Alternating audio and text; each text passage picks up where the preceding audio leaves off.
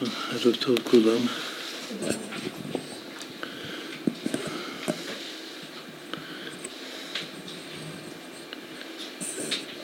שבת שעברה קראנו בהפטרה סיפור של אלישע הנביא. בעצם יש שם שני סיפורים, שני מופתים שלו. שהמופת השני זה קשור, ל... זה עיקר הקשר לפרשה, זה קשור ללידת יצחק אבינו. שזה הסיפור של האישה השונמית ואלישע, שהוא הבטיח לבן, כמו שהמלאכים הבטיחו לשרה בן, והבן נולד, אחר כך קרה משהו שהיה צריך להחיות אותו, לעשות תחיית המתים. זה הסיפור של אלישע ובן השונמית, שלפי חז"ל, אותו בן השונמית הוא חבקוק הנביא. נראה פה שאנחנו נפגוש כאן כמה דמויות של גדולי נביאי ישראל בשיעור הזה, בסיפור הזה. אז זה, זה עיקר ההפטרה, אבל קודם יש שבעה פסוקים שמספרים סיפור אחר, עוד מופת מאוד מאוד גדול של, של אלישע, שזה מתחיל באישה אחת מנשי בני הנביאים צעקה אל אלישע. אז אה, היות שזה לא הרבה, זה שבעה פסוקים בלבד הסיפור הזה, אולי נקדים שאנחנו יודעים שאלישע הנביא ביקש מאליהו רבו פי שניים ברוחך. ואליהו אמר שאם תראה אותי מסתלק, עולה לשמיים בסערה, באש, אז תקבל את הבקשה שלך, וככה היה. הוא ראה אותו, והוא זכה לפי שניים. מה הכוונה פי שניים? חז"ל מסבירים שאליהו הנביא, שדמות אולי עוד יותר מכירים אותו, אז הוא אה, חולל בחיים שלו שמונה ניסים גדולים, מופתים לגמרי למעלה מדרך הטבע. ואלישע התלמיד, שהוא ביקש את הפי שניים והוא זכה לזה, אז הוא עשה פי שניים. אומרת, רוחך, פי שניים מרוחך, זה מתבטא בכמות הניסים המופתים יוצאים מדרך הטבע שהנביא מחולל. בשביל מה זה טוב? הפשט שזה מפרסם אלוקות בעולם, התפקיד של הנביא, ובעצם זה התפקיד של כל אחד, של כל יהודי, השליחות שלו, לפרסם שיש אלוקים בישראל. יש גם נביא בישראל, יש אלוקים בישראל. זה פרסומי ניסה, יש עניין מאוד גדול. אז אם כן, השיא של היכולת לפרסם את האלוקות בעולם זה אלישע הנביא, עוד יותר מיד פי שניים. אז בהפטרה של פרשת וירא יש שניים מתוך השש עשרה, מתוך השישה עשר ניסים שהוא עשה יש שניים. האחד זה האישה הזאת מנשי בני הנביאים, והשני זה השונמית. שני הניסים זה קשור עם אישה, שזה מתקשר לפרשה בגלל שזה קשור לשרה ימינו. ועכשיו אנחנו כבר בפרשת אה, חיי שרה, שהפרשה נקראת חיי שרה, אבל הנושא העיקרי זה הזיווג, השידוך של יצחק ורבקה. אז כמו שנראה, האישה הזאת היא שייכת באופן מיוחד לרבקה אימנו, האישה הזאת שאנחנו עכשיו נלמד עליה. אז דבר ראשון, אני נקרא את כל השבעה פסוקים. אם היו חומשים זה היה טוב. מה? אה, פה, בסדר, תראו את זה על ה... תסתכלו. אז זה באישה אחת מנשי בני הנביאים צעקה אל אלישע לאמור עבדך אישי מת, ואתה ידעת כי עבדך היה ירא את השם. והנושה בא לקחת את שני ילדיי לא לעבדים. ויאמרי לאלישע, מה אעשה לך? הגידי לי מה יש לך בבית. ותאמר אין לשפחתך קול בבית, כי מסוך שמן. ויאמר לכי שאלי לך כלים מן החוץ מאת כל שכנייך, כלים ריקים אל תמיתי. ובאת וסגרת הדלת בעדך ובעד בנייך, ויצקת על כל הכלים האלה ועמלית עשי. ותלך מאיתו ותזכור הדלת בעדה ובעד בניה, הם מגישים אליה והיא מוצקת. ויהי כמלאת הכלים, ותאמר הבנה הגישה אלי עוד כלי. ויאמר אליה אין עוד כלי. ויעמוד השמן. ותבוא ותגד לאיש האלוקים, ויאמר דחי מכרי את השמן ושמי את נשייך, ואת ובנייך תחי בנותה. עד כאן. אז הסיום הוא את ובנייך תחי בנותר. חז"ל מפרשים את זה שתחי בנותר זה עד תחיית המתים. זה כבר קשור לתחיית המתים. יש פה מספיק שמן על פי פשט להתפרנס ולחיות, להתקיים עד תחיית המתים. כנראה שזה כוח של תחיית המתים, יש בשמן. הכל מתחיל מהסוך שמן, מכלי מאוד קטן, כתוב שהסוך זה כמות של שיחה אחת, כאילו מספיק שמן בשביל הסוך אצבע.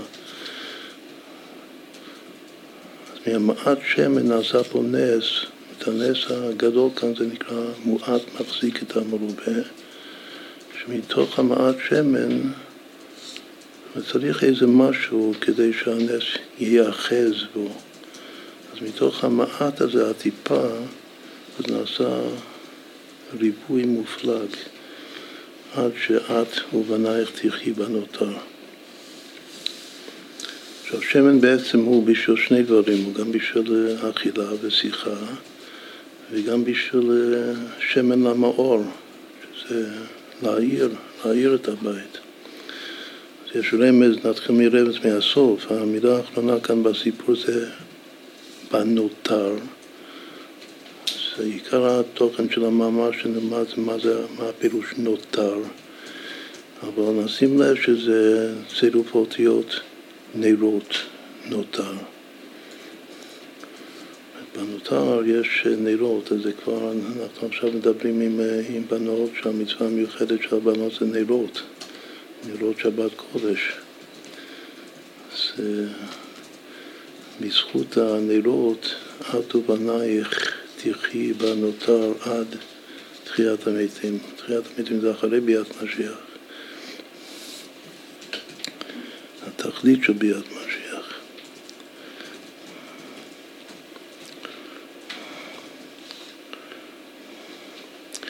אז לפני שנתחיל לקרוא את המאמר בפנים, נאמר איך חז"ל מתייחסים לסיפור הזה. קודם כל מי הדמויות כאן. זה, הסיפור זה, שקוראים את זה בתנ"ך זה המוני, לא יודעים מי האישה הזאת, לא יודעים מי, מי העבדך מת, הוא היה ירא אלוקים, לא כתוב מי זה.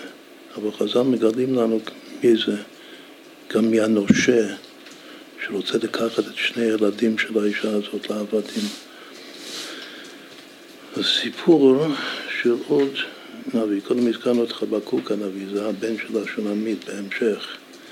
אבל כאן, מה שהיא אומרת בפסוק הראשון, ש, ש, שעבדך אישי מת, זה, חז"ל אומרים, זה עובדיה הנביא. זאת היא אישה אחת מנשי בני הנביאים. בני הנביאים זה התלמידים של הנביאים, והנביא של הדור הקודם זה אליהו הנביא. וכמו שמסופר בתנ"ך, הוא באותו זמן, באותה תקופה של עובדיה הנביא, שהוא אחד מהתלמידים שלו, מבני הנביאים, והמלך ישראל של אותה תקופה זה המלך הרשע ביותר אחאב, ועוד יותר אשתו איזבל, רשעה הכי גדולה שיש בתנ"ך אולי. ועובדיהו עובד אצלם בבית. עובד בית של המלך אחאב ואיזבל. ואיזבל גזרה להרוג את כל הנביאים של השם, הרי היא עבדת הבעל וכו'. אז כל נביאי השם היא פסקה להרוג. במסירות נפש ממש, עובדיה שהוא עבד שם בבית, אז הוא החביא, הוא לקח מאה נביאים, הוא החביא אותם בשתי מערות, מכל מערה הוא שם אה, חמישים נביאים, הוא זן ופרנס אותם, הוא דאג לכל צורכיהם שהוא במסירות נפש. אחר כך כשאליהו הנביא ברח, אז גם כן מהמטבח שלו, שבו היה על משק הבית, העורבים הביאו בשר לאליהו הנביא מהמטבח של עובדיה, בגלל שאפשר לסמוך על הכשרות שלו, גם כשהוא עבד אצל אחאב ויזבל הבית. אז מי הוא בכלל עובדיה? כתוב בגמרא ש... שרבי מאיר, שהוא בעצמו בן גרים, הוא אומר שעובדיה הוא גר אדומי. ולכן יש לו בתנ"ך רק פרק אחד, יש ספר עובדיה, זה אחד מהתרי עשר. מתוך התרי עשר, נזכיר את זה בהמשך, הוא הרביעי של התרי עשר, זה חשוב. בתרי עשר נביאים זה כנגד תרי עשר שבטי ק, י"ב שבטי ק, שהבנים של יעקב אבינו. והרביעי שבבנים, בשבטים, זה יהודה דווקא, שהוא המלך, אז זה, זה יוצא עובדיה. וזה הספר הכי קטן שיש בתנ"ך, פרק אחד של 21 פסוקים, וכל הנבואה זה נבואה נגד אדום. ושוב, הנה בא הרבי מאיר ואומר שהוא בעצמו מאדום, הוא גר מאדום. הנבואה שלו נגד אדום, פגע בו כיוצא בו. מיני ובאבא, יש, משל שחזר, שוב זה רב מאיר אומר את המשל הזה, זה מובא בתניא, שמתוך ה... מתוך היער לוקחים את העץ בשביל אה, לעשות גרזן, לחתוך את היער. כלומר שפוגעים בדבר מתוך משורש אותו דבר עצמו. ככה בנפש, שהוא מסביר בתניא, ש... ש... שפוגעים ב... ב... בעצבות, מידה רעה של עצבות, עם רירות של קדושה, עם אותו הדבר רק מצד הקדושה. גם כן נוגע מאוד במאמר הזה. עכשיו, בזכות זה יש, יש לו אישה, לעובדיה לא מסופר בתנ"ך על האישה שלו, אבל כאן זה האישה שלו, האישה הזאת. והוא מת, דורשים את זה חז"ל שהמת כאן זה גם כן לא כפשוטו, באמת הוא מת, אבל הוא עדיין חי, עדיין נוכח בתוך הסיפור עובדיה, כמו שתכף נסביר. הוא לווה כל התקופה הזאת שהוא החביא את, ה, את אה, בני הנביאים, את עמי הנביאים במסירות נפש. אז הוא לווה כסף מבית אחאב בשביל לפרנס אותו. בינתיים אחאב ואיזבל אינם, אבל יש, יש בן שקוראים לו יהורם, המלך יהורם בן אחאב. והוא נודע לו על, ה, על ההלוואה של, של עובדיה, ועכשיו הוא בא לתבוע, והוא כאן הנושה. הנושה פה, לפי חז"ל, זה יהורם בן המלך אחר.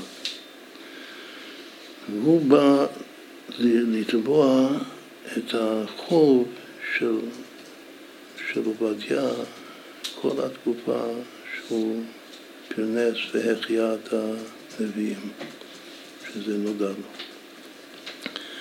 כאילו זה ממנו. הוא רוצה לקחת את שני הבנים של, של האישה הזאת, שכאן משמע, גם בפשוט התובנייך, זה משמע, בתחילה קוראים להם ילדים, לא בנים. היא אומרת ילדיי, שני ילדיי, אחר כך כתוב בנים, אז, אה, אז אפשר לחשוב שזה שני בנים זכרים, אבל יש מקום אחד בחסידות שבאמת כתוב שזה בן או בת. כלומר שעובדיהו הוא קיים את המצווה של פור ורבו, שזה להוליד בן או בת, ובנפש בן או בת זה אהבה ויראה, שזה שוב הנושא כאן. אז, יש, אז היא נשארת עם שני בנים, והנושה, שזה יהורם, הוא בא לקחת אותם לעבדים, כלומר לשעבד אותם, שתכף נראה, להוציא אותם מאהבת השם ויראת השם, ולהפוך אותם להיות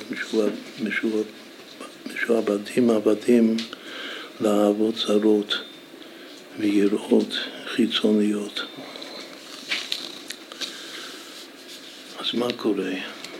היא צועקת. הצילו. יש אה, מקום בחז"ל שכתוב אפילו כמה, כמה היא צעקה. זו אישה שצועקת מתוך כאב, מתוך מצוקה קיומית. יש חז"ל אחד שהיא צעקה 265 צעקות ולא ענו לה. היא צעקה להשם. 265 צעקות היא צועקת.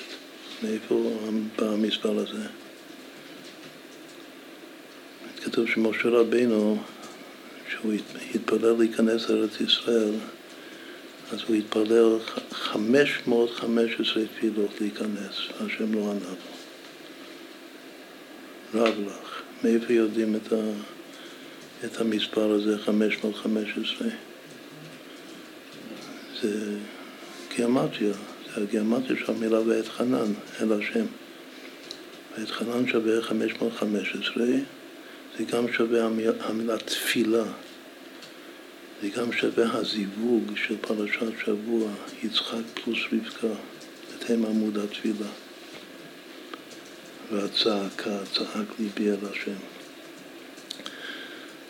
כמו ששם דורשים מספר מתוך גיאומטריה של מילה, אז גם פה חזר אותו דבר. הפועל הראשון כאן בפסוק זה אישה אחת מנשי בני הנביאים צעקה אל אלישע. אז רוצים לדעת כמה היא צעקה. אז כמה שווה צעקה? המילה צעקה שווה בגימטריה 265, בדיוק המספר. הם לא, אפילו לא כתוב שזה יהיה משהו, צריך אה, להבין את זה לבד. רק כתוב שהיא צעקה 265 צעקות מהשם. אחר כך, שהיא לא נהנתה, אז מה היא עשתה? אז שוב זה הכל אה, חזר, היא יכלה להשתטח על קבר בעלה. הרי בעלה הוא צדיק גדול. עובדיה הנביא מהתריעשר. זה הילדים, זה, זה האישה שלו והבנים שלו. אז היא על קברו, ושם היא התפלדה, והוא התגלה לה, והוא אמר לה שהיא תלך לאלישע.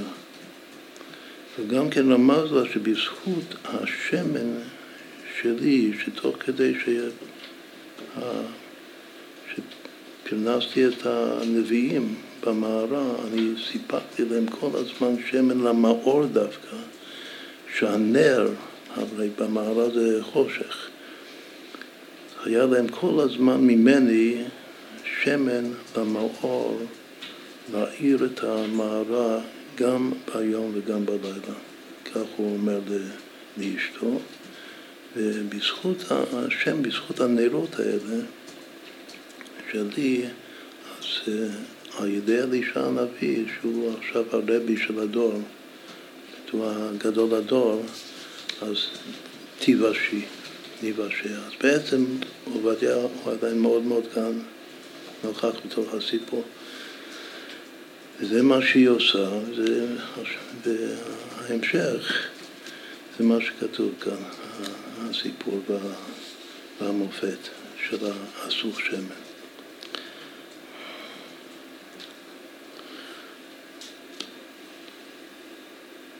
עכשיו, איך היא משבחת את, אה, את בעלה בפני אלישע? כשהיא מגיעה לאלישע, אז מה היא אומרת?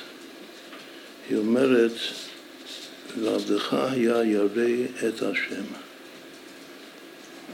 אתה ידעת שעבדך, שזה בעלי, עבדיה היה ירא את השם. יש עוד חז"ל על זה, שחז"ל אומרים שיש ארבעה, בכל התנ"ך יש ארבעה צדיקים עיקריים שכתוב עליהם שהם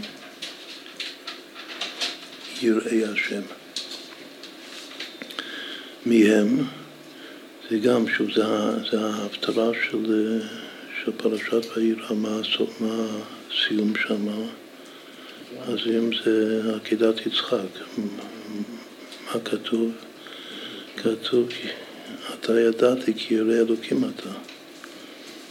זה הראשון שהשם מעיד עליו, זה, השם, זה המלאך, אבל בשם השם מעיד על אברהם אבינו היהודי הראשון, שהמידה העיקרית שלו, העצמית שלו, זה אהבה, לא יראה. אבל הסוד של העקידה, עקידת יצחק, זה התקללות כידוע בין האהבה של אברהם, שיצחק אימץ את זה, לבין היראה של פחד יצחק, שאברהם אימץ. בעצם מידת היראה זה המידה של יצחק אבינו. עובדיה הוא גר אדומי, הוא התור שבאדום, שבאדום, שבעצם זה מה שיצחק אהב את עשיו כציד בפיו, ואז אליזו אומר שהציד בפיו זה הנשמות שעתידות להתגייר, שאחד מהם זה רב מאיר בעצמו וגם רבי עקיבא וגם עובדיה הוא הראשון לפניהם. האישה הזאת, שזה אשתו של עובדיה, את עובדיה הוא שייך ליצחק. חוץ ממה שאמרנו קודם, שבמקביל לשבטים הוא, הוא מקביל ליהודה דווקא. האישה היא קשורה לרבקה אימנו. למה? יש גם רמז, בפרשה אברהם אומר לאליעזר לעבדו, זקן ביתו, ש... ש... ייסע לחרן ושם ייקח אה, אישה לבני יצחק. הסיבה העיקרית שאנחנו לומדים כאן זה בגלל שזה, שוב, זה שיעור בנות, שיעור נשים, וכאן הוא מסביר מה, מה זה בכלל אישה, להיות אישה. אז לפני שנעמיק מה זה אישה, כמה שווה אישה? אישה זה 306, כמה זה רבקה? רבקה זה אותו דבר עם, עם הכולל, עם עוד אחד, 307. כמה זה ביחד אישה, רבקה? זה כבר תרי"ג. זאת רבקה היא הנקודה האמצעית של תרי"ג, של כללות מצוות התורה, כל התורה כולה. הנקודה, כאילו הנקודה האמצעית, המרכז של כל התורה כולה זה רבקה. ואם היא הנקודה האמצעית, כלומר שבשביל להגיע לסך הכל, שזה תרי"ג צריך להוסיף רבקה פחות אחד, שזה אישה. מכאן יוצא שסתם אישה זה רבקה. כנראה שסתם איש זה יצחק. וזה פרשת שבוע, זה הדיבוב של פרשת וירא. נעשה עוד uh, תרגיל יפה. אם אני שם את שתי המילים אישה, רבקה, כותב את זה ברצף, ומדלג אותיות, אישה, רבקה, אז איזה מילה אני מקבל? שבע אותיות, אישה, רבקה, אני מדלג מאלף. אהבה. אה, יפה. אז זה משהו מאוד מאוד נחמד. כאילו ש... מה זה, מה זה שאר האותיות בצירוף? זאת אומרת, האהבה זה ישר. זה אישה רבקה, זה אהבה, א', ה', ב', ה'. ושאר האותיות זה המילה הטובה, יש כמה מילים טובות בצירוף האותיות האלה, זה, זה נושא שלם בחסידות, שהכי חיובי זה קשר, זה אותיות קשר. כלומר שתרי"ג זה קשר האהבה. והקשר האהבה העיקרי בתורה זה בין יצחק ורבקה, הקשר הראשון. ודאי אברהם גם אוהב את שרה מאוד, אבל אהבה מפורשת לאישה זה כתוב לראשונה, הכל הולך אחר הפתיחה כאשר יצחק לוקח את רבקה. לכן זה נקרא הזיווג למופת של, של כל התורה כולה. את ההפך, הצירוף הלא טוב של קשר זה שקר. לשקר באהבה זה, זה פגם הברית נקרא. זה הכי גרוע, לשקר באהבה. אבל הכי טוב זה קשר האהבה. אז רואים שתרי"ג זה 600 עוד, עוד 13. זה עוד רמז, זה רמז מפורסם שרש"י מביא את זה בחומש, בסוד הציצית. שהמילה ציצית שכותבים מלא זה 600, ויש שם, יש לו חמישה קשרים בשמונה חוטים, זה משלים את ה-13. אבל כאן יש רמז מאוד יפהפה רמזים מהסוג הזה זה בשביל מורות בכיתה, לעבוד לילדים, אז כל בת כאן היא תהיה מורה. ודברים כאלה צריך הרבה דברים כאלה, כמו שצריך הרבה ניגונים בשביל להראות את היופי, להאהיב את התורה על, ה, על הילדים וגם על המבוגרים. זה רמז יפהפה. בכל אופן, היא האישה כאן, והוא ירא אלוקים, ירא השם. אז, אז היינו עכשיו, זה היה הקדמה לעוד חז"ל, שאומרים שיש ארבעה שכתוב עליהם ירא השם. הראשון זה אברהם אבינו בעקידה. מי עוד? מי השני שכתוב שהוא אומר על עצמו ש... את האלוקים אני ירא. מי אמר את זה?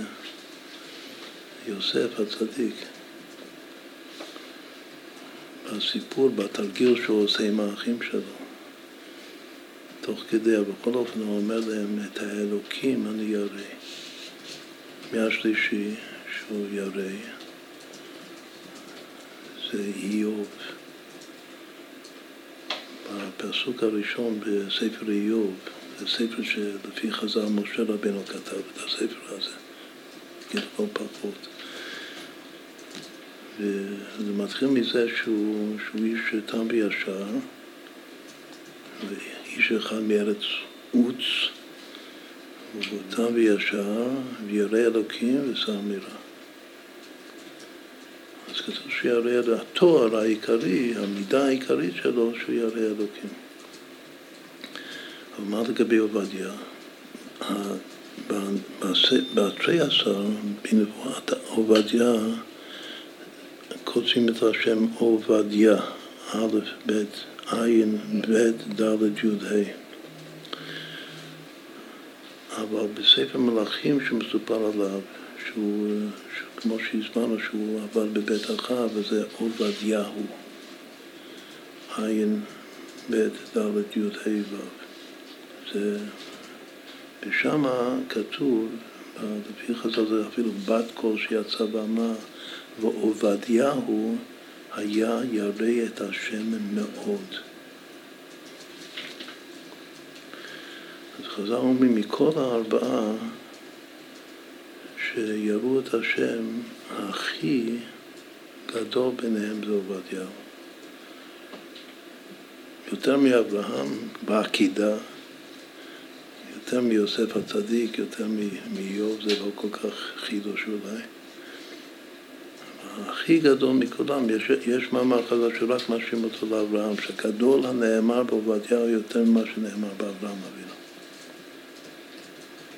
באברהם אבינו כתוב, אתה ידעת כי ירא אלוקים אתה, ובעובדיה כתוב, עובדיהו היה ירא את השם מאוד. יש עוד uh, הבדל, בכולם, בכל השלושה הראשונים כתוב אלוקים. ירא אלוקים, את אלוקים אני ירא.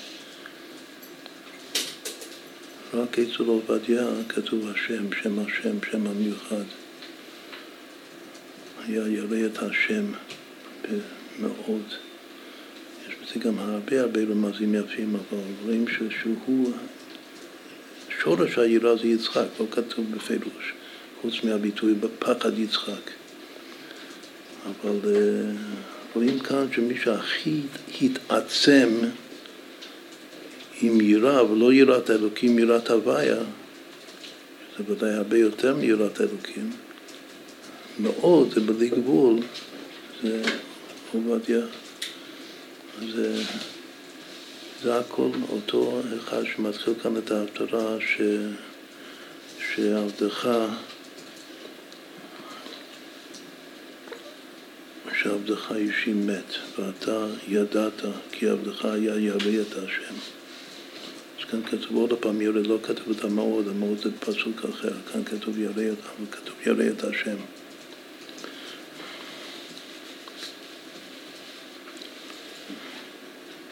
שזה משורש יצחק, וממילא היא משורש רבקה, זה מה שהסברנו. טוב, אחרי כל הרקע הזה, זה כדי לחוש קצת מה... מי כאן הנשמות הפועלות?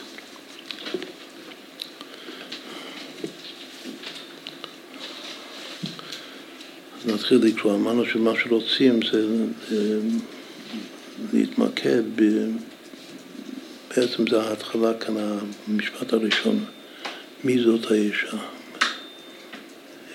איך אישה צריכה להזדהות? מה זה להיות אישה? אז הוא כותב כאן, עכשיו אנחנו קוראים במאמר בהתחלה. באישה אחת מנשי בני הנביאים צעקה אל אלישע. אולי בכל אופן, לפני שהמאמר כאן זה מאמר של הרבי, וזה מבוסס על מאמר קצר, בעצם שני מאמרים קצרים מקבילים של הרבי הזקן, של אדמון הזקן בנתניה.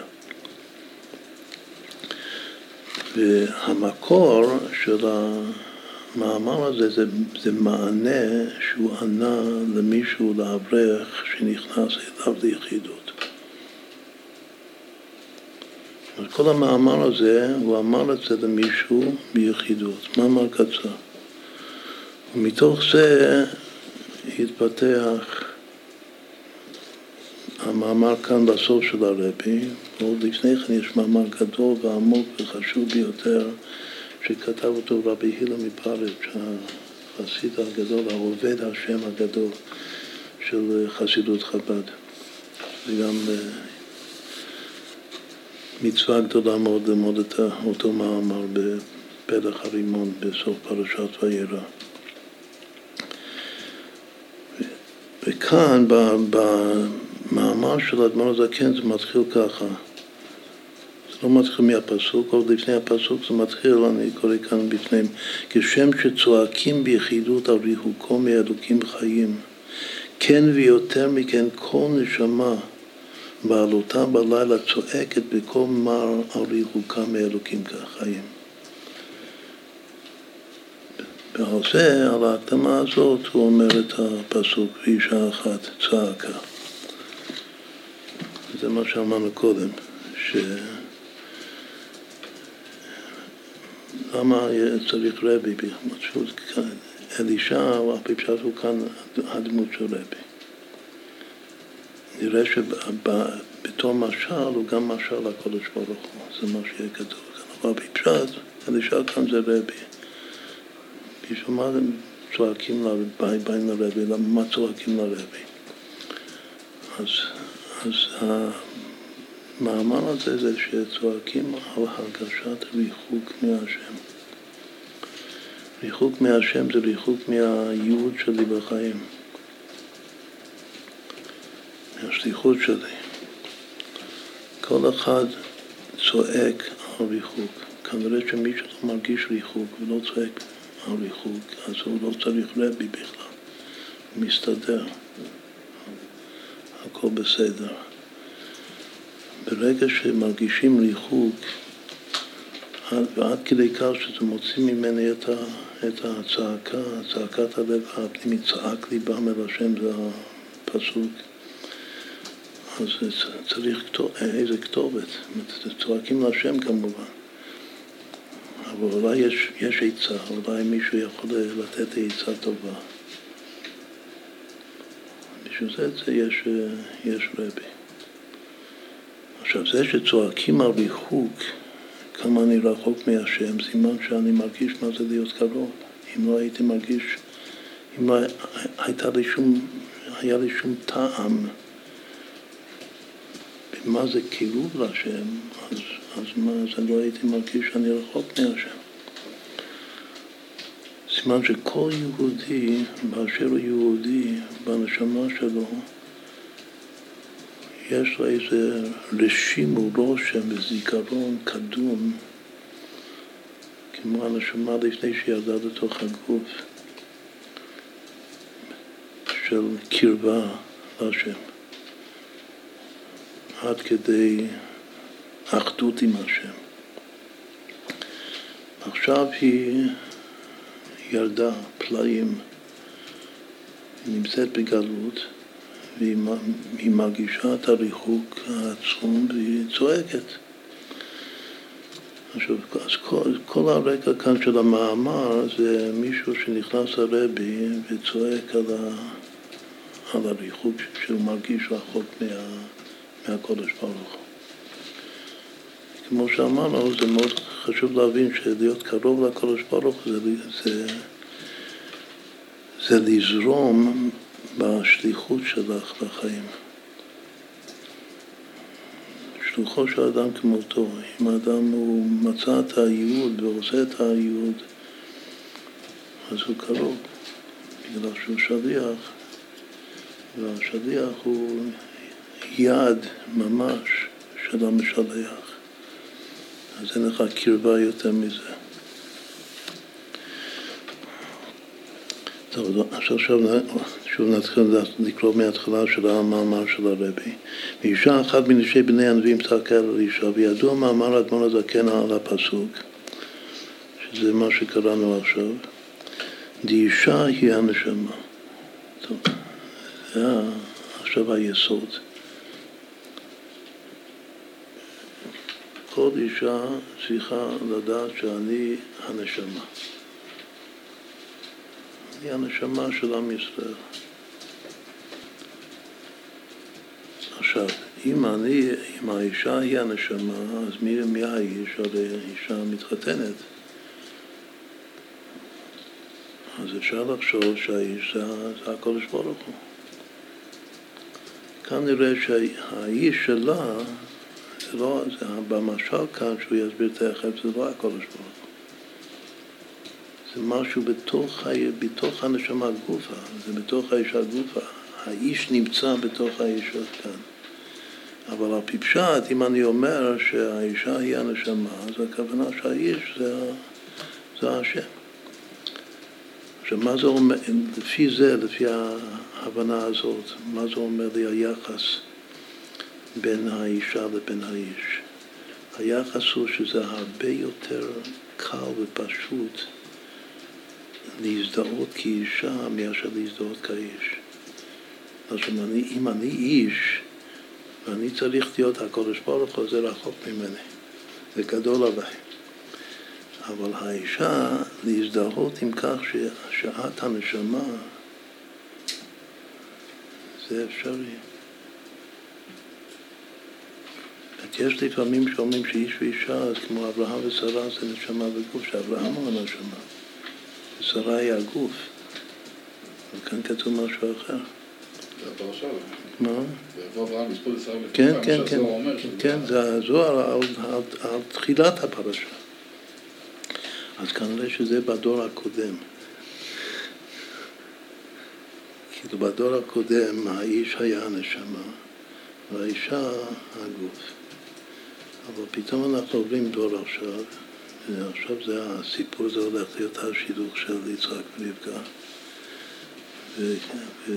והאישה הזאת, זאת אומרת, רבקה היא מתגלגלת כאן באישה שלנו פה. הוא אומר יסוד שהאישה היא הנשמה. ממילא צריך להבין מה זה איש. עכשיו, אם האיש זה, זה השם, אז, זה רחוק, כאילו המשל והנמשל רחוקים אחד מהשני. אבל אם האישה היא הנשמה, זה לא כל כך רחוק. כלומר שלפי זה, בדור הזה שיצחק ורבקה, זה יותר קל להיות אישה וזה יותר, נחמד להיות אישה. וזה בסך הכל צריך להיות נשמה. הנשמה של העניין. הנשמה של העולם. נשמה זה גם מלשון נשימה, נשימת רוח חיים. כל הנשמה תהלל כה, הללוקה, כל נשימה או נשימה להלל את השם. היא נושמת את, ה, את החיים. את רוח החיים. טוב, זה רק היה שלוש מילים, שעד כאן זה היה כאילו מספיק לנו, זה בחרנו את המאמר רק בשביל זה, שהאישה היא הנשמה. לא מה שכתוב בזוהר זה חידוש גדול, זה ההפך. ונקרא, עכשיו, למה קוראים לה אישה אחת? מה זה האחת כאן? אישה אחת מנשי בני הנביאים, זעקה אל אלישע, ונקראת אישה אחת כי היא אחת עם הוויה. היא אחת עם השם. למה היא אחת עם השם? בגלל שהיא חלק אלוקא ממש ממש, מה שכתוב בתניא. והעצם שאתה תופס בחלקו, אתה תופס בכולו. האישה, שוב, האישה זה הנפש האלוקית של כל יהודי. היא האישה, והיא אישה אחת בגלל שהיא חלק אלוקה ממעל ממש. שהיא אחת עם השם. עכשיו, מתארים אותה מנשי בני הנביאים. כי נביאים מלשון ניב שפתיים. נביאים זה דיבור וזה גם שפתיים. זה ניב שפתיים זה ביטוי, בורא ניב שפתיים, שלום שלום, לרחוק ולקרוב אמר השם ולבעתיו, והשפתיים מקבלים מבחינת דבר השם. במאמר המקורי כאן, אז כתוב שעכשיו הוא חוזר למצב של הנשמה בשורש שלה. עוד לפני שהיא יורדת לתוך הגוף, שהייתה למטה בגן עדן. ושמה היא מרגישה את עצמה מנשי בני הנביאים, מה הכוונה? שהיא מקבלת את הנבואה, שזה ההשגה והגילוי האלוקות, בבחינת נביא. שם היא נביאה. היא לא סתם אישה של נביא. היא בעצמה שייכת לנבואה בשורש, כל יהודי. עכשיו, מה, מה זה דבר השם? יש שלושה מאמרי חז"ל, יש לנו על זה מאמר שלם, שרק לומר את העבורת. חז"ל אומרים שלושה דברים לגבי הביטוי דבר השם. או שדבר השם זו הלכה, או שדבר השם זו נבואה, או שדבר השם זה הקץ. הקץ זה כמו התובענייך תחי בנותר, עד תחיית המתים. קץ שם לחושך, שיהיה רק אור, אור חדש על ציון תאיר. אז הלכה ונבואה וקץ. שלושה פירושים של חז"ל על דבר השם. אבל כאן הוא מתכוון ודאי בעיקר לדבר השם זו נבואה. ונביאים זה מלשון לשפתיים, הוא שמקבלים מבחינת דבר השם, והנשמה היא כלי קיבול, הנשמה, חוץ מזה שהיא אישה אחת, היא כלי קיבול בשורש שלה, וגם למטה, היא כלי קיבול לקבל השגות וגילוי אלוקות. אז עד כאן זה, זה אישה אחת מנשי בני הנביאים. עכשיו, היא צעקה אל אלישע, מי זה אלישע? אלישע זה אותיות כאלישע. אז גם כשקוראים את זה, שזה פשוט מחלק את השם לשתי הבנות, אלישע, אז אה, אפשר לקרוא את זה שקלי זה שם השם, קלי, ושע זה שין עין נהולין, זה מושג, זה גם מלשון ישועה, גם מלשון שעשועים. אבל זה אור, זה גילוי של אור בקבלה, זה אור נקרא אור הפנים, שין עין.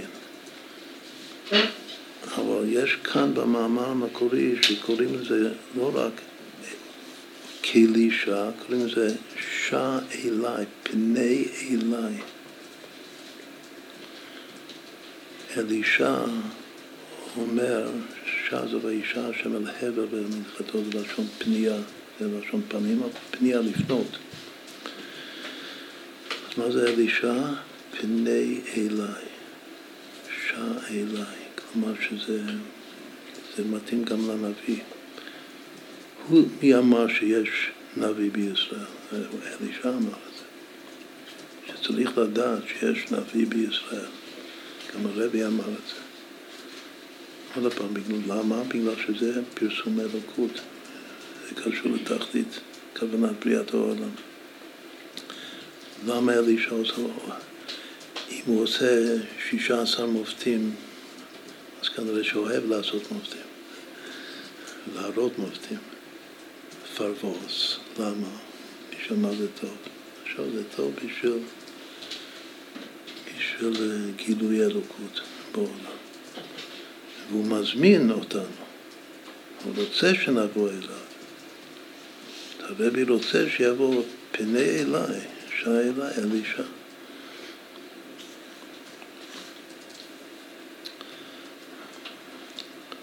יש לך בעיה, אני הכתובת.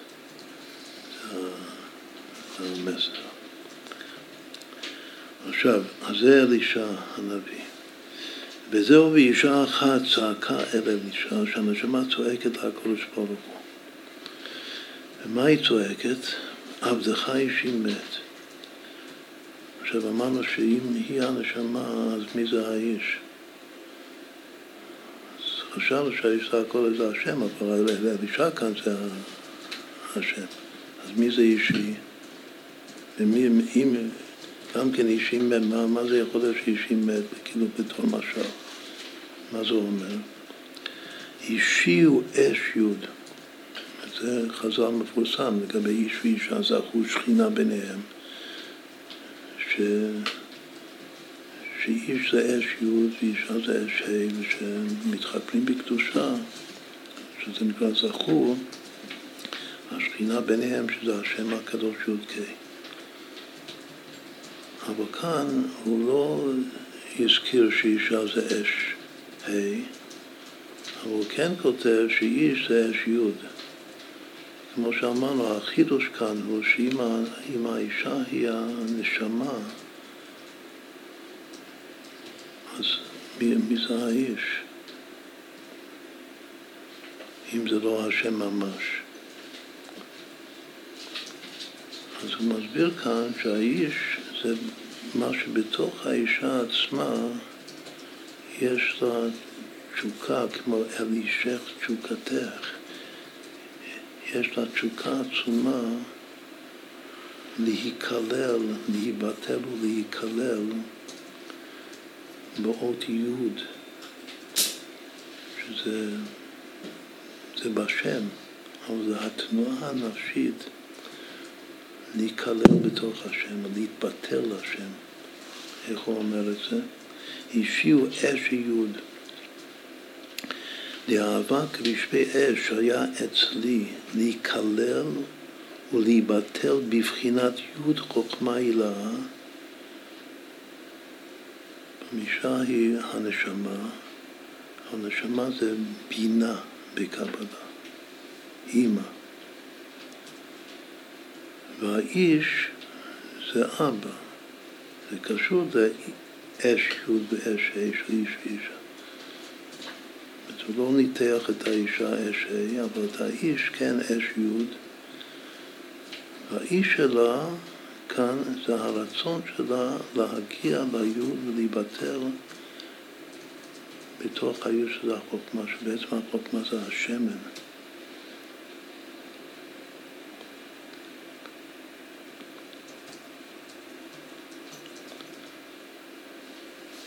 המילה השלישית כאן בפסוק זה ואישה אחת מנשי. מה זה צירוף אותיות מנשי? זה יוד שמן. היוד כאן זה השמן, ואישי זה האהבה, התשוקה.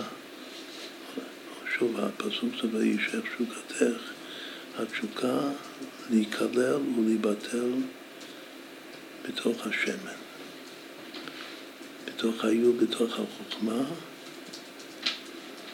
מה זה החוכמה? זה גוף, זה הביטול השם.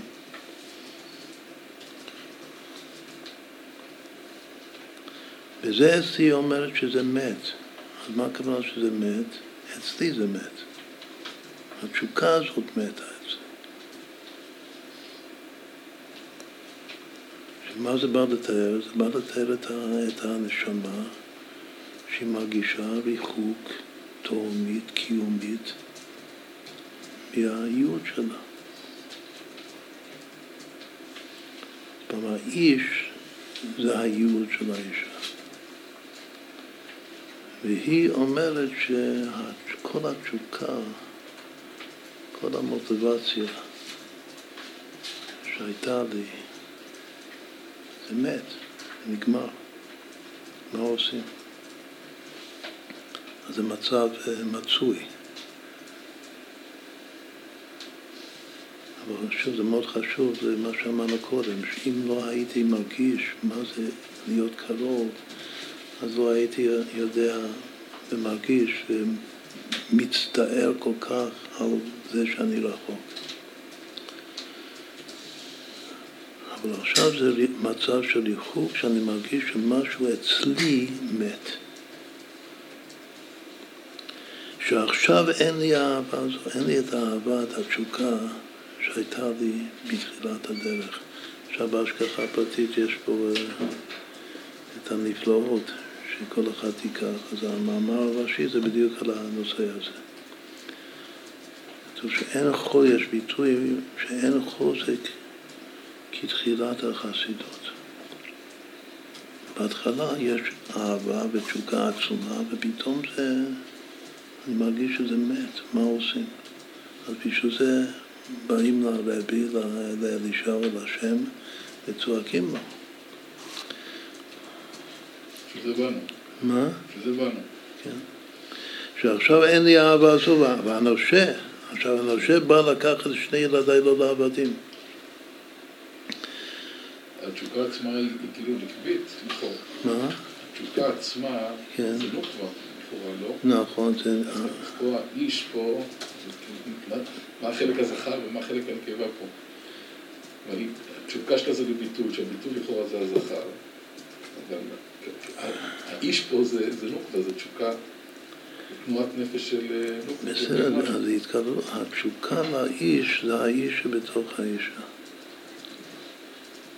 פעם, אם, אם, אין התקבלות, אז האישה נשארת רווקה, היא לא צריכה. אז היא אישה נטו, היא רק אישה. עצם הרצון והתשוקה לאיש זה, זה האיש. זה האיש. זה האיש בעצמו.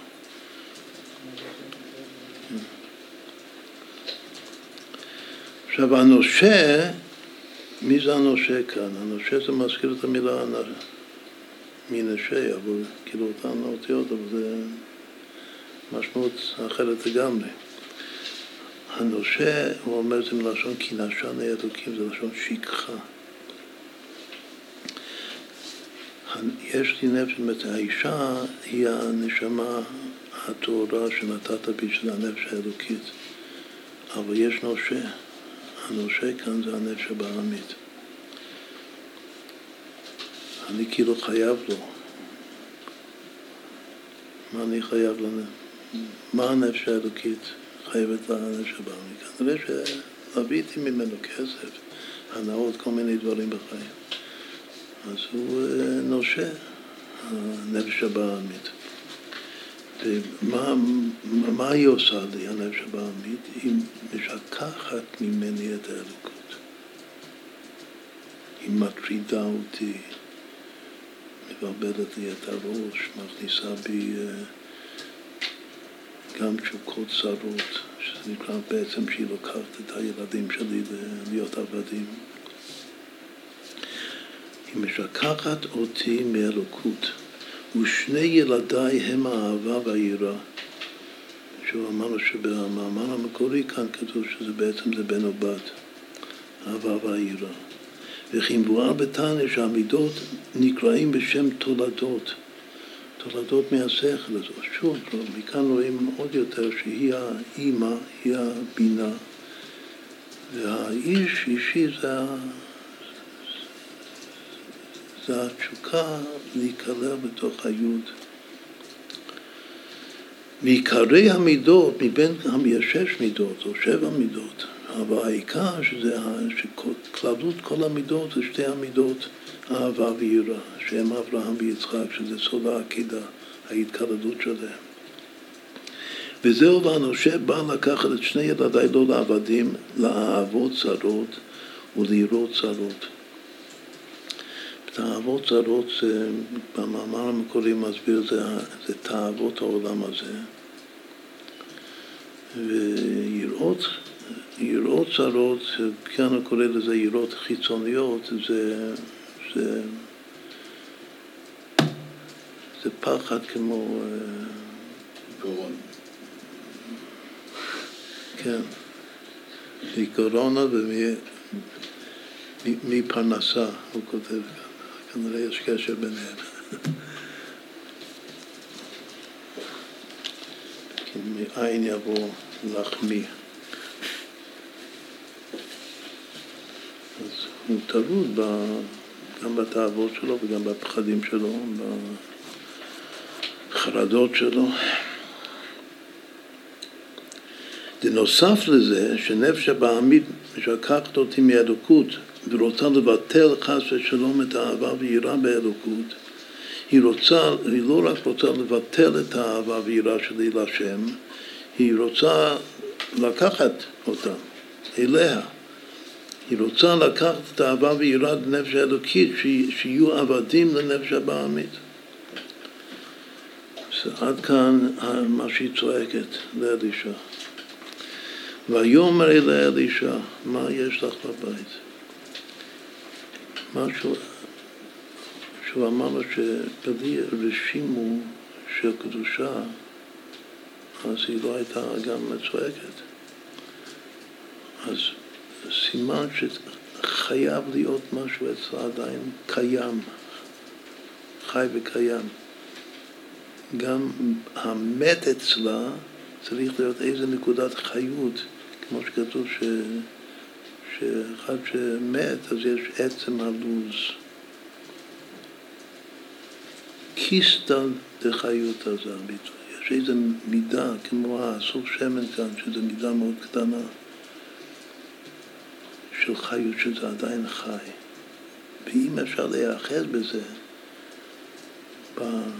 במידה המצומצמת של חיות שנשארת גם בתוך המת, אז אפשר להחיות את המת לגמרי.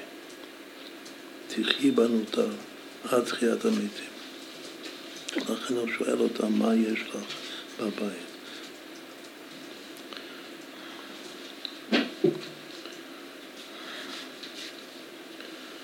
איזה כוחות נשארו לך שאין לנפש הבעמית שליטה עליהם? צריך להיות משהו שאין באצל לעומת זה. כתוב שכנגד כל הכוחות של הקדושה יש מקביל ברע. חוץ מהנקודה הכי גבוהה, שזה העצם היחידה שבנפש, שאין בעצה לעומת זה. זה נקרא בעבוע דבעבוע לעת להוא. הביטוי בחז"ל, שבצד הסטרא אחרא, הצד הרע, הצד השני, אין צל של צל. מה זה צל של צל? זה מקיף רחוק, שזה הנושא שנלמד כאן. הכל יש, ולכן הוא יכול לשעבד אצלי את הכל, כל הקדושה, יכול לקחת הכל להיות עבדים, לא? אבל יש נקודה בנשמה, באישה, בכל אישה יש את הנקודה הטהורה והנקייה שנשארת, שזה היחידה שבנפש. שכאן בסיפור שלנו זה נקרא האסור שמן.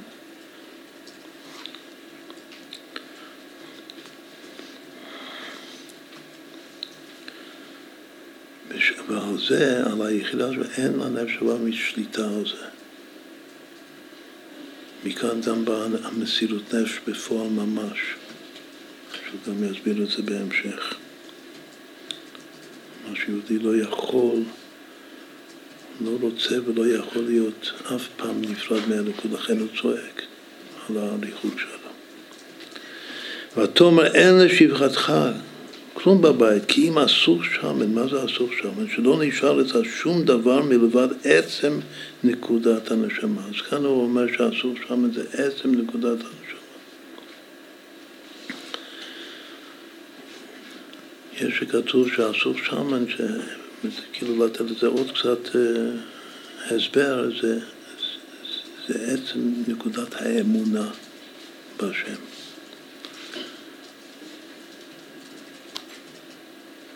ידוע שבספר התניא הוא לא מדבר על, בפירוש על, על, הוא לא, כאילו על השמות של המדרגות שבכתר. בספירות הכי גבוה זה חוכמה, זה בדיוק מה שכתוב כאן, זה נקודת החוכמה. הוא כותב בתניא שהאמונה הפשוטה של היהודי, שזה גם הכוח למסור את הנפש, בפועל ממש על השם, בגלל שהוא לא יכול, יכול להיות נפרד מהשם, זה פנימיות החוכמה שלו. זה, זה האישי כאן, האש יוד. בלשון הקבלה והחסידות זה נקרא פנימיות אבא, פנימיות העתיק, שהפנימיות של החוכמה זה הדרגה הכי, הכי גבוהה בכתר, שזה אמונה פשוטה. וזה האחסוך שמן. וזה העצם של האישה. יש כאן, לא עשינו הרבה גיאומטיות, עשינו קצת, אבל זה עוד משהו מאוד מאוד חשוב, שהביטוי הזה, אסור שמן, כמה זה שווה. זה ביחד. זה כאן הנקודה של כל הסיפור האסור שמן. מזה נעשה הנס. הסוך זה 87, ושמן זה 390, כמה זה ביחד? זה 477, זה שווה אישה במילוי אותיות א', ש', ה'. תכתבו א', ש', ה', תראו שזה שווה בדיוק אסור שם, כלומר שהמילוי, השלמות של האישה זה האסור שמן. זה שווה עוד ביטוי מאוד חשוב, שכאן במאמר המקורי של אדמון הזקן, הוא כותב על ההתחלה ש, שזה שהאישה היא נשמה, איך קוראים לזה בזוהר? הוא אומר, קוראים לזה בת כהן. כמה שווה בת כהן? אותו הדבר, אסור שמן. אסור שמן זה בת כהן. מי זה בת כהן? ומי זה רומז? זה מה שדיברנו קודם. מי הכהן המקורי? אברהם אבינו. אתה כהן לעולם. אל דברתי מלכי צדק, זה פסוק בתהילים. שהכהן הראשון והמקורי זה אברהם, ומה כתוב עליו? ואברהם זה שזה התחלת פרשת שבוע, ואברהם זקן בא בימים, והשם בירך את אברהם בכל, רש"י אומר שבכל בגמטיה בן, היה לו בן, אבל חז"ל אומרים שבכל זה בת. בת הייתה לאברהם אבינו, ובכל שמה, זה השם הפרטי שלה, שם נחמד לבת, בכל, אפשר לרשום את זה. הבת של אברהם אבינו, מי זה הבת? אז מסבירים שהבת הזאת זה בעצם זה רבקה, שהיא הכלה שלו. והיא בעצמה האישה כאן. אז עוד פעם, כאן הוא כותב ש, ש, שבת כהן, למה היא בת כהן? איך אליעזר בחן אותה? כתוב השם צדיק יבחן. שגם בסיפור שלנו, בפרשה, יש מבחן. מה היה המבחן של רבקה? אם היא ראויה להיות, אה, להיכנס לבית אברהם אבינו. חסד. אם היא עושה חסד, כמו אברהם אבינו. אז היא עברה את המבחן.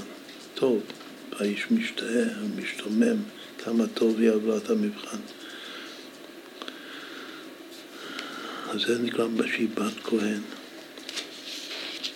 מאיפה הנשמה יודעות שיש סוך שמן? שמה? שיש לה סוך שמן. מ... האישה. כן. הנשמה. אנחנו חיים בדור שבקושי, כאילו יש שאלות על ה... כלומר, כל אבות הוא ש, שזה כל כך לא נודע, זה רדלה, זה לגמרי לא מודע. זה כבר, זה כבר מדרג גדולה, שיודעת להגיד שיש לה סוג שם זה יפה מאוד. הבעיה אצלנו שאנחנו, אז זה גוף, אז זה הניסיון, אם אני, בשביל זה יש לך אולפנה, בשביל זה אנחנו לומדים את המאמר הזה. אולי ניזכר שיש לנו אסור שם. זה כל העניין, בשביל זה אנחנו לומדים. אדמו"ר הזקן, כן, כן, נכון.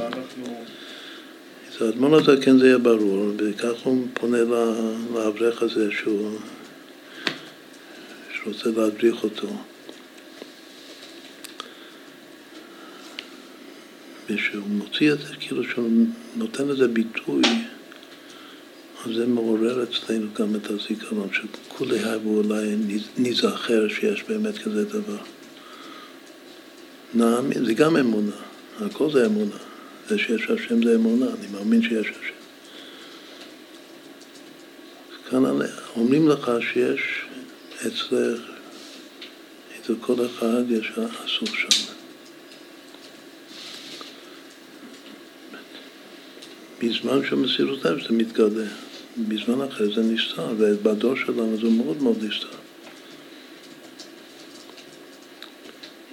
גם לומר שיש השם זה, שזה נסתר.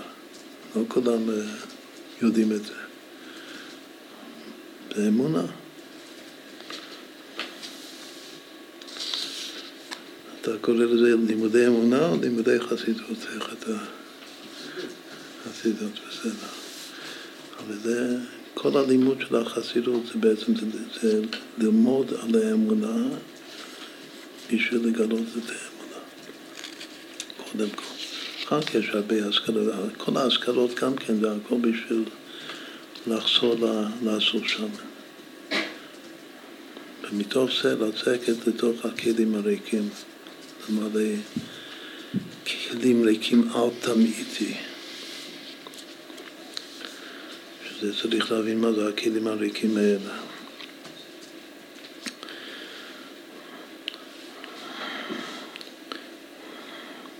ויש לומר, הוא כותב כאן בסוגריים, לשמן הוא חוכמה.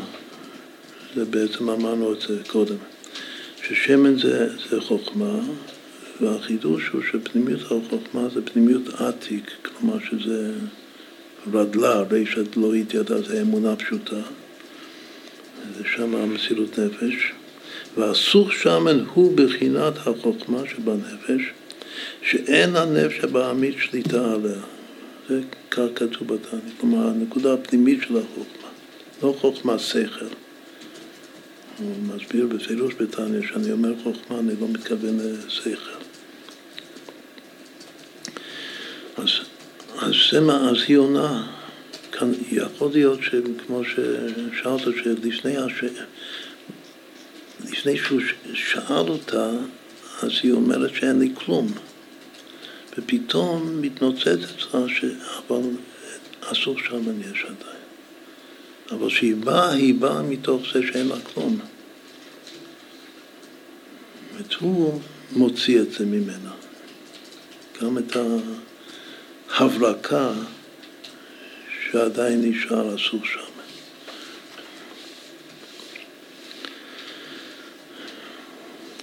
אז מה הוא אומר לה לעשות? ויאמר לכי שאלי לך כלים מן החוץ. גם חשוב שהכלים הם לא בפנים, הם בחוץ. כלים ריקים אל תמיתי. עכשיו כאן אמרנו שהמאמר המקורי של האדמון הזקן זה בשניים בעצם.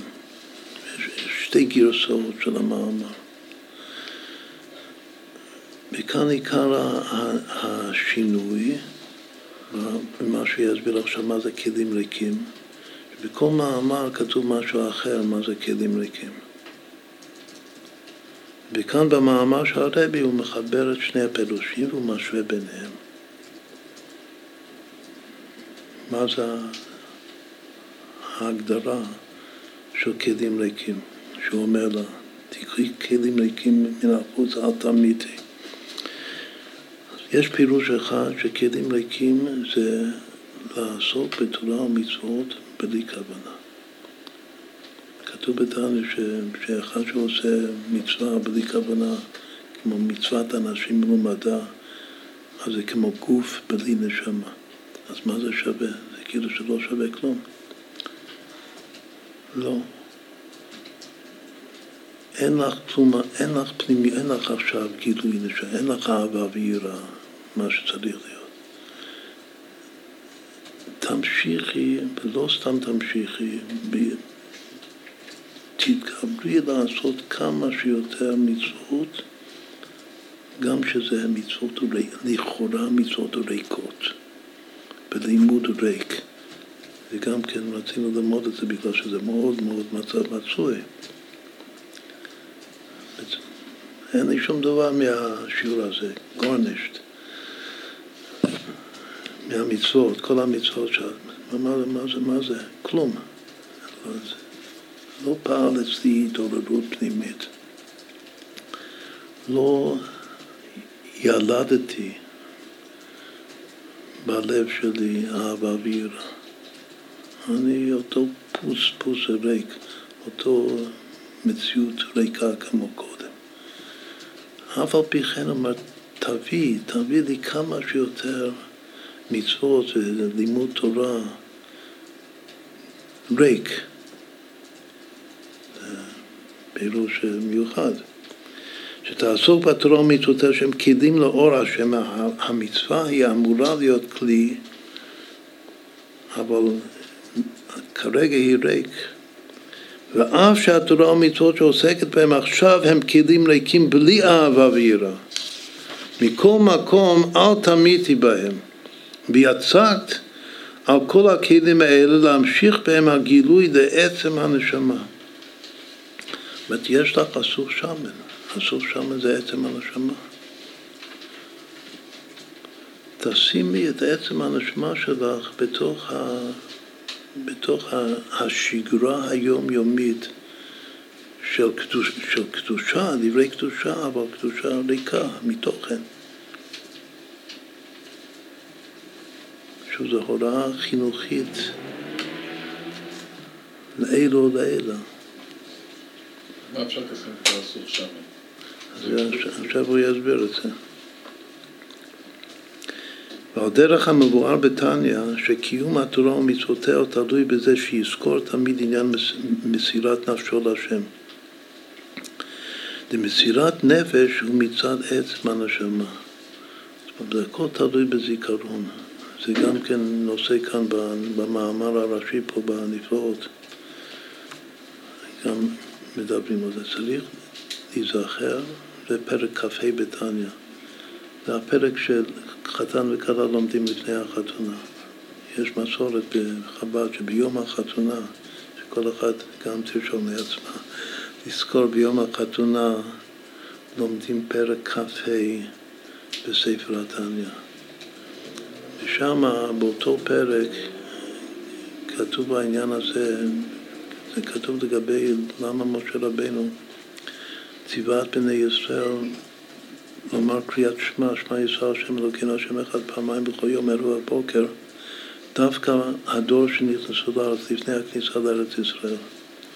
הוא מסביר שכדי לקיים את התורה והמצוות, במיוחד בארץ, זה שייך לנו, צריך לזכור, צריך לקבל כוח מהזיכרון שאני מוכן למסור את הנפש על קדושת השם.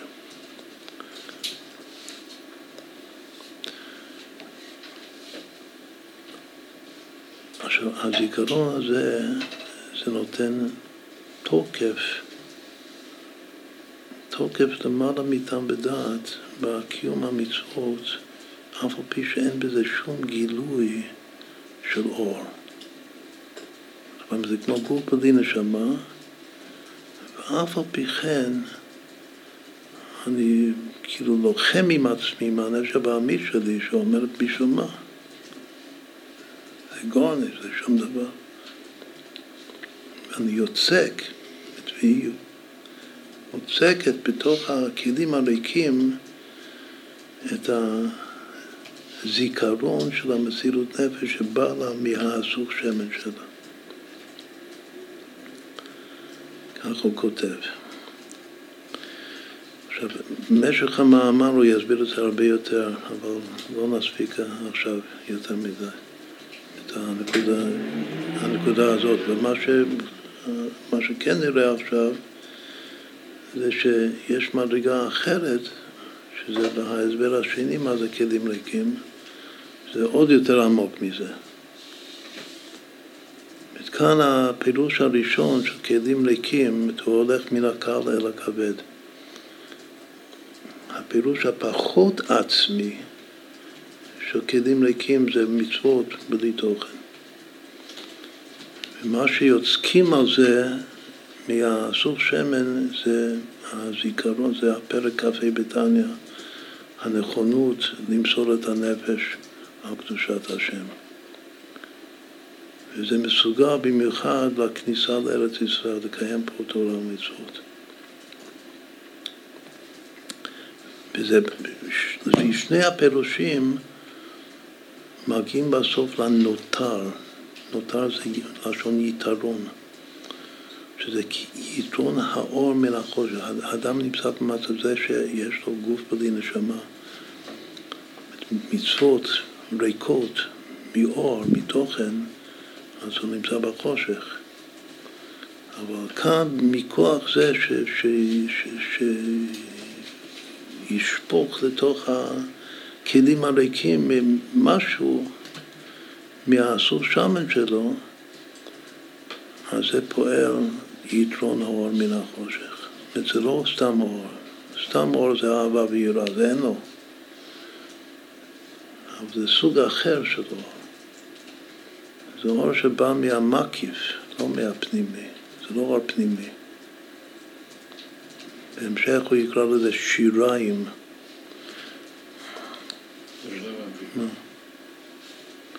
לכאורה זה, שיהיה לי תכלס, שיהיה לי אור, שיהיה לי אהבה ויראה, זה על מנת שיהיה לי מסירות נפש. אז איך אני פותר את הבעיה? שאני מבין, מושך את מסירות נפש במקיף, כדי ש... כאילו, אני לא מבין את ה... עוד פעם, אני בא ואני אומר לך, אתה תמיד בא ואומר לך, בשביל מה, אין לי אהבה, אין לי שום דבר במצוות שאני עושה. אז אתה אומר לו, תעשה במסירות נפש. תשמע לי, תשמע בקולי, יש לך, אתה יכול, אם אתה רוצה,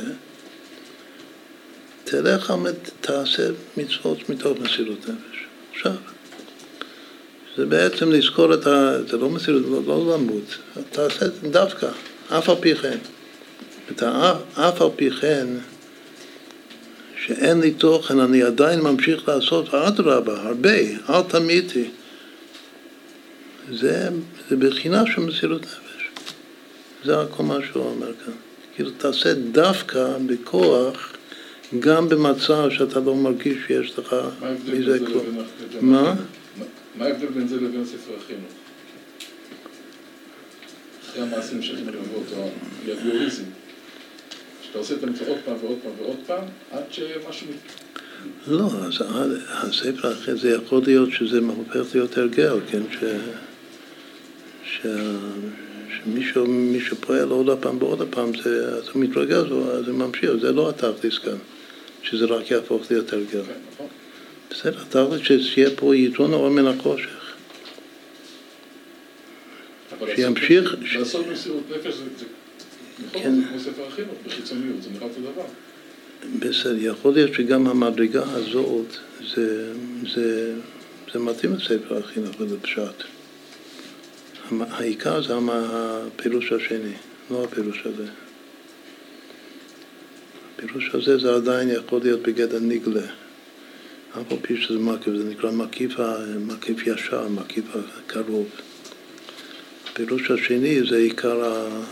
עיקר הוורד, עיקר החסידות. עיקר הבעיה בדור שאין כוח. אין כוח.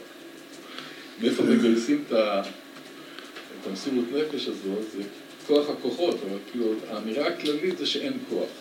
זה, זה הסלוגן של, של הדור. נראה לי יותר עם כוח נפשי. מה? נראה לי יותר כוח ברור, כן, זה הכוונה, כן. זה הכוונה. עכשיו, גם בספר החינוך הוא לא מדבר על כאילו אפילו הפשט של, של לזכור את הנכונות שלך למות על קידוש השם. הוא לא אומר את זה ככה.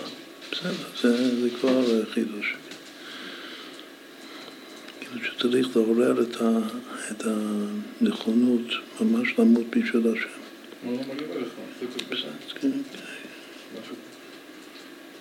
כן, יכול להיות, כן. התחלת צדקות. עוד פעם, כשתעשה כן אזי את ובנייך תחי בנותר, כי יתרון האור הבא מן החושך. שבהמשך המאמר הוא יסביר שזה, שזה יגיע גם לבנייך. שבנייך זה עצם האהבה ויראה. כלומר שגם הם יקומו לתחייה. את זה האסור שמן. ובנייך זה האהבה ויראה שנעלמו. כי יתרון העולם הבא מן החושך. עכשיו הוא יסביר לנו בפסקה הבאה נבין הרבה יותר טוב מה, ש... מה שאתה אומר עכשיו. ועוד, עכשיו, עכשיו הפירוש השני, מה זה כלים ריקים, שזה עוד יותר עמוק. בעצמי. ועוד פירוש בכלים ריקים אל תמידי, שיתבונן הרבה, איכשהו, זאת אומרת, הרבה הכוונה תמידי, שצריך הרבה להתבונן איכשהו כלי ריקן. עכשיו זה מתחיל עכשיו להיות עבודה של להגיע לתכלית השפלות. הגם שלא משתמש במילה שפלות, אבל אנחנו... זה, זה מילת היסוד אצלנו בעבודה.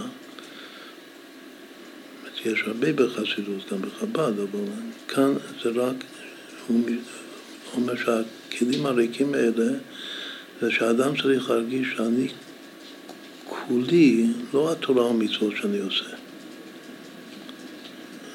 כל עצם ההוויה שלי, אני כלי ריקן. צריך, מה זה כלים, תביא הרבה כאלה? כל היום תתבונן, תתבונן בזה הרבה מאוד, עד שזה יעשה את הרושם הנצרך בנפש. איכשהו כלי ריקן בלי דת במוח ובלי דחילו רחים בלב. המוח שלי ריק והלב שלי ריק. אני כולי ריק עכשיו, זה לא, לא קשור לתורה ומצוות. רק עצם ההתבוננות שאני ריק. ואם הוא, הסימן שהוא, שזה אמיתי, שזה לא משהו דמיוני, יש כוח המדמה, אבל לא צריך להיות, לחיות בדמיונות, צריך להיות אמיתי. מה הסימן שזה אמיתי? שבאמת הוא מתמרמר, שזה נוגע לו. והתמרמר מאוד על ריחוקו. זה חוזר להתחלה, שהוא צועק מתוך הריחוק, וזה בגלל שהוא, שיש לו איזה חוש באיזה מקום, שזה אסור שם, מה זה לא ריחוק. ועל ידי זה יאיר בו אור הנשמה. כמה שהוא יתמרמר, אז פתאום הנשמה תתגלה. וכמאמר רב מטיבתא, זה כתוב בתניא בפרק כ"ט, רב מטיבתא בגן עדן, הראש ישיבה בגן עדן, זה ביטוי בזוהר, שעד לא סליק בין ההורה מבט שיני.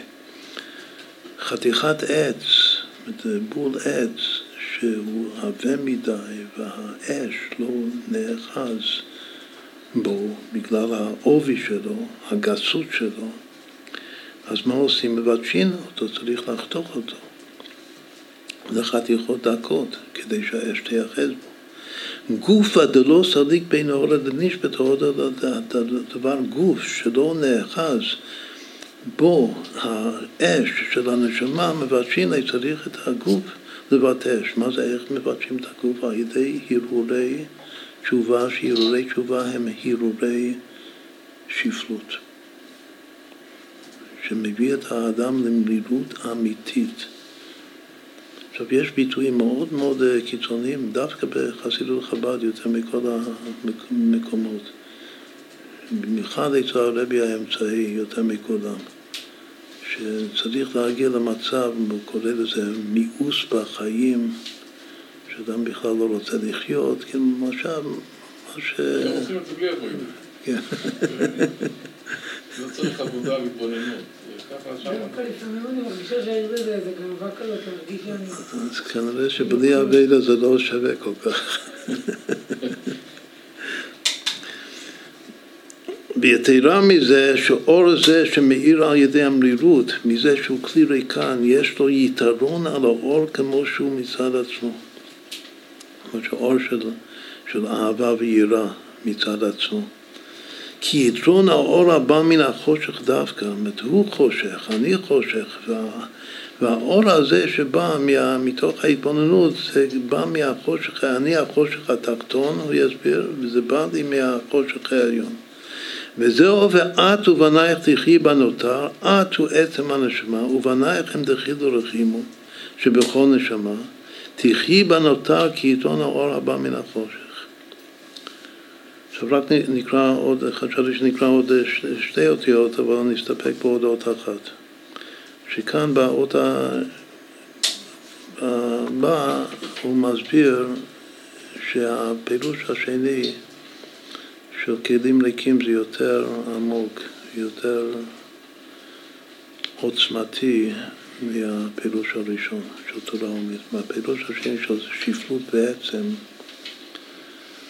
זה יותר ממצוות אנשים מלומדה.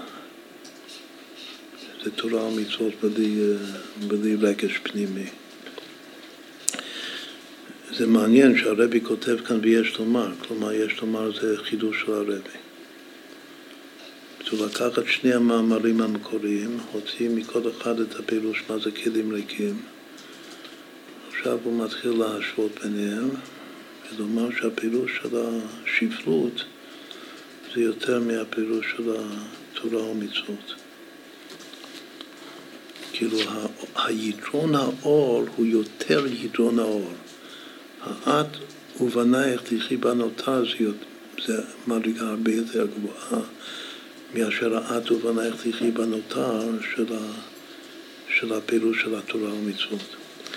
ויש לומר דיתרון האור הבא מן החושך, שזה נקרא את ובנייך תחי בנותר.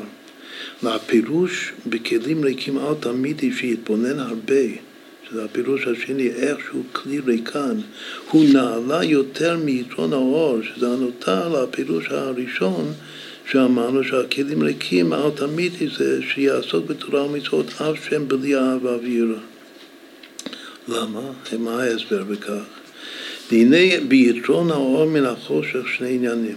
שאני אומר ש, שיש אור גדול דווקא מפני החושך או מתוך החושך, אז יש בזה שני עניינים, כאילו שני וורטים, שתי מדרגות.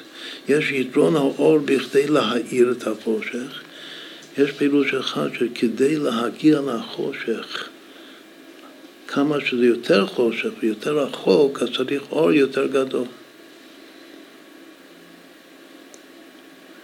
זה לא נקרא עדיין שהאור הוא בעצמו החושך העליון שהופך להיות אור. אמרנו את זה קודם בעוד מילים של חסידות שהוא לא מביא. אמרנו קודם תפילה שכתוב בסידורים, זה לא בנוסח הבא, אור חדש על ציון תאיר. בגאולה כתוב, מתפללים שיהיה אור חדש על ציון תאיר. נזכה כולנו במהרה לאורו. אז רב פילר מסביר שמה זה אור חדש? זה חדש להיות אור. עד עכשיו זה לא היה בגדר, זה לא היה אור נסתר, נעלם, שמגלים אותו. זה לא היה אור, זה היה עצם, זה היה, זה היה עצם החור, זה עצם חשוך. והעצם החשוך לגמרי הוא הפך להיות אור. הוא לא היה אור בכלל בהיעלם. זה נקרא אור חדש, הוא חדש להיות אור. עכשיו הוא אומר, מה שהוא אומר כאן עכשיו, שהיתרון האור שבא מן החושך לפי הפירוש של השפלות, זה האור הזה, זה אור חדש. אבל האור בשביל להאיר רחוק את החושך, זה בשורש הוא גם אור. הוא אור נעלם, אבל צריך כאילו לחפור עמוק לתוך המקורות של האור הנעלם הזה ולהוציא אור מאוד מאוד אה, גדול מההיעלם אל הגילוי כדי שהוא יאיר רחוק. אז עוד פעם, בשביל למלא מצוות ריקות מתוכן, מספיק להגיע להיעלם האור בעצמו. והוא גם יסביר בהמשך המאמר שהיעלם האור הזה זה גוף העניין של הזיכרון של הנכונות למסור את הנפש. הוא גם יחלק שהאור שאני זוכר את הנכונות, את מה שאני מוכן למסור את הנפש, זה לא מה שמתגלה בשעת מסירות נפש בפועל ממש. אם האדם באמת מת על קידוש השם, אז באותו רגע יש לו הגילוי של עצם הנשמה שלו, של עצם היחידה שלו. שהוא זוכר שהוא מוכן למות על קידוש השם, זה לא זה. אם הוא באמת ימות, זה נקרא מסירות נפש בפועל ממש, אז זה הופך עצם לאור. זה אור חדש. אבל אם הוא רק זוכר שהוא מוכן למות על קידוש השם, זה לא אור חדש ממש, זה אור גדול, עצום, אבל הוא היה נעלם במציאות. ומגלים אותו על ידי הזיכרון. נקרא שהוא מקיף קרוב יחסית. אבל המקיף הרחוק, שזה עצם היחידה, זה דווקא בא לא מהזיכרון של המסירות, או מסירות נפש ממש, או המרירות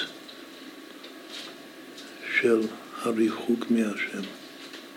בזה שאני כלי ריקן לחלוטין. עכשיו, להיות כלי ריקן לחלוטין זה גם נקרא להיות שיריים.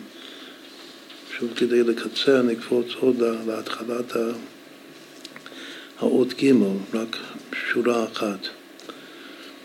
כתוב בליקוטי תורה שאת ובנייך תחי בנותר, ומה שקשור למאמר חז"ל על הפסוק לשארית נחלתו למי שמשים עצמו כשיריים. איפה זה, איפה כתוב לשארית נחלתו? זה בי"ג מידות הרחמים של מיכה, עוד אחד מעטרי עשר. כתוב שם מיקל כמוך, נושא עוון ועובר על פשע לשארית נחלתו, לא היה חזיק לה לאפו וכו'. יש י"ג מידות הרחמים הפנימיות. ולשארית נחלתו היא המידה הרביעית. עכשיו כאן הוא לא כותב את זה בכלל, לא עושה את ההקבלה, אבל לשארית נחלתו זה כנגד עובדיה הנביא, זה האיש כאן בסיפור שלנו. בטור הרביעי. והמילים האלה לשארית נחלתו חז"ל דורשים שזה מי שעושה את עצמו כשיריים, שגם בזה יש כמה פירושים, אבל הפשט הוא ששיריים הכוונה שאני מיו... לא נותר, אני מיותר. אני מיותר. זה נקרא שהוא שירה. עכשיו, אחד שעושה את עצמו, החידוש שזה צריך ללמוד את זה באריכות, זה לא מנטרל אותו, לא מייאש אותו. אדרבה, הוא ממשיך לפעול בחיות. אדרבה, הוא כל כך זורם חופשי, הוא, הוא מיותר. המיותר כאן זה, זה מוליד ממנו כל חיכוך. הוא זורם הכי טוב עם השליחות שלו בחיים, הייעוד שלו בחיים. אבל הוא, הוא שיריים גורנשט. לא מגיע לו כלום בגלל שהוא לא כלום. עכשיו, מי שעושה את עצמו, שזה חז"ל, זה לא חסידות, מי שעושה את עצמו כשיריים, הוא ממשיך מהשיריים למעלה. מה זה שיריים למעלה? זה המקיף. אז יש מקיף קרוב, יש מקיף רחוק, אבל התכלית זה להמשיך מהמקיף, מהשיריים, השיריים, הכי שיריים, שזה המקיף הרחוק, שזה על ידי השפלות. בנפש, הכלים ריקים לפי הפירוש השני. נחזור לקרוא את ה... נגמור את הפסקה ב'. שוב, יש לה היתרון האור שצריך בשביל להאיר רחוק. אבל זה אור שהיה במציאות אור. אבל שבכדי להעיר, אני קורא עוד פעם בפנים, שבכדי להעיר במקום רחוק והחשוך ביותר צריך לאור גדול ביותר. כמו כן הוא גם בנוגע ליתרון תחי בנותר שעל ידי עסק התורה ומצוות בלי אהבה ויראה, לזה שהוא עוסק בתורה ומצוות, הגם שאין לו אהבה ויראה, הוא מפני תוקף ההתקשרות שלו באלוקות, שמצד עצם הנשמה, זה הזיכרון של המסירות נפש שאמרנו קודם. שזה למעלה מכוחות הגלויים. זה לא, זה לא ממש העצם, זה נשמע כבר, יש ליהודי תוקף, עוד פעם, אני ממשיך להניח תפילין בבוקר אף על פי שאין לי מזה כלום, שזה כלי ריק. למה אני ממשיך להניח תפילין? ככה. הככה הזה, זה נקרא תוקף ההתקשרות שלי לאלוקות, שזה בא מצד עצם הנשמה, אבל זה לא ממש עצם הנשמה, זה החידוש כאן. ועוד עניין, עכשיו העוד עניין, זה, זה כבר העצם. ועוד עניין ביתרון האור מן החושך, שעל ידי המרירות, שזה הפירוש השני מהחושך, שהמסתיר אורו יתברך נמשך מבחינת ישת חושך סתרו. זאת אומרת, החושך כך גדול והמרירות מהחושך כל כך מר, שזה מהחושך תחתון נעוץ סופן בתחילתן, זה מגיע למה שנקרא ישת חושך סידרו. זה מגיע לחושך העליון, שזה עצם, שזה לא לא שום סוג של אור, זאת אומרת, השם הוא לא אור. ישת חושך סתרו, חושך שלמעלה מאור בעצם לגמרי. וכאשר זה מתגלה זה נקרא אור חדש, זה היה הוורד. אור חדש על ציון תאיר. למעלה גם מאור גדול שמאיר גם במקום חשוך ביותר. הרבה יותר מאותו אור שצריך בשביל להגיע למקום החשוך ביותר, הרחוק ביותר. וזהו היתרון, שזה נקרא תחי בנוטש, על ידי ההתבוננות איך שהוא כלי ריקן. ועל ידי המרירות מזה הוא כלי ריקן, מזה שהוא כלי ריקן, שזה חושך, הוא מגיע לבחינת חושך שלמעלה מאור. עד, עד כאן זה ההתחלה של המאמר. למה זה הבדל? מה? למה? מה עושה את ההבדל? כאילו, שפה זה רק אור נעלם ופה זה... אז גם הוא יסביר בהמשך, זה שאני מקיים מצוות, כאילו בדווקא, ככה, יש עדיין מציאות, מציאות היש שלי, אני עדיין משהו. יש לי מציאות ויש תורה ומצוות, מציאות, עשיתי משהו. אפשר לתת לי צל"ש. לא בא לי להניח תפילין, זה לא, לא היה לי שום רגש בזה. עשיתי את זה בדווקא, בכוח, אז מגיע לי צל"ש. כן, יש תוקף של מציאות. זה הישות. כן, זה הישות. יש ישות ולכן זה מציאות, ככה הוא מסביר בהמשך. יש בזה עדיין מציאות, ומציאות זה רק מגיע למקיף הקרוב. בשביל להגיע למקיף הרחוק, שזה העצם ממש, אז צריך להיות מציאות לגמרי, בלי מציאות. וזה רק הדבר השני. אז זה מה שאמרנו, מה שהתחלנו לומר קודם, שזה לא כתוב כאן, רק הוספנו את זה, שהוא נעשה חופשי, כאילו הוא זורם בלי חיכוך, מתוך זה שמיותר. זה, זה חידוש, כאילו, בגלל שאפשר לחשוב שטוב שילך לישון. הוא לא הולך לישון, הוא ממשיך לפעול, הוא ממשיך לנהל את האולפנה ביתר שאת ויתר עוז. אף על פי שהוא מיותר לחלוטין.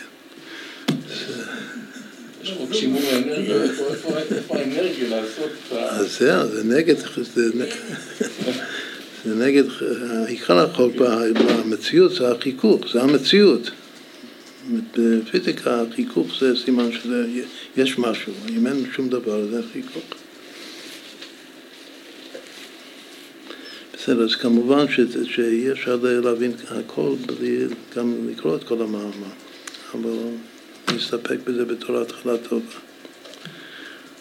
איזה טעם, והלוואי שיהיה לנו רצון להמשיך את זה, לסיים את זה. כל מאמר כזה זה רק לא מבין למה צריך ללמוד ברסלב, לא? בדור שלנו. זה נשמות שלא מוכרות. כמו כאילו על סביבת העבודה הזאת, צריך להגיד את הדברים האלה, לא סביבת עבודה אחרת.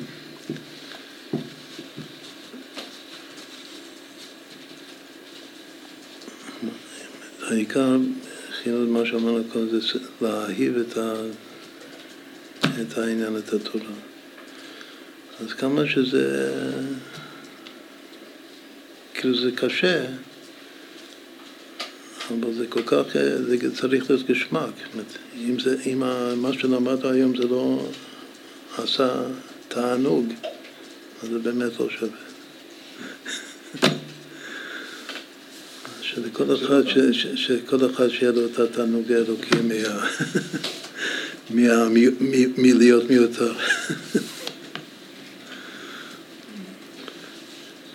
שנזכה לביאת משיח, נזכה לאט ובנייך תחי בעמותה. שכל בת תהיה אישה, אישה למופת, כמו שכתוב כאן. שאסור שמן, שזה יתפשט, ימלא את כל ההוויה. דיברנו על, רבקה, נסיים עם, נחזור לשרה, שרה קוראים לה עסקה, השם שלה. גם שוחה ברוח הקודש וגם uh, כולם שוחים ביופייה, אז באסור שמן יש גם כן את השער, סך, של, של יזכה, אז גם, גם שרה נמצאת כאן. כנראה שכל האימהות וכל הצדיקות ישבו באישה הזאת. שיהיה בשורות טובות ושיהיה לימוד פורה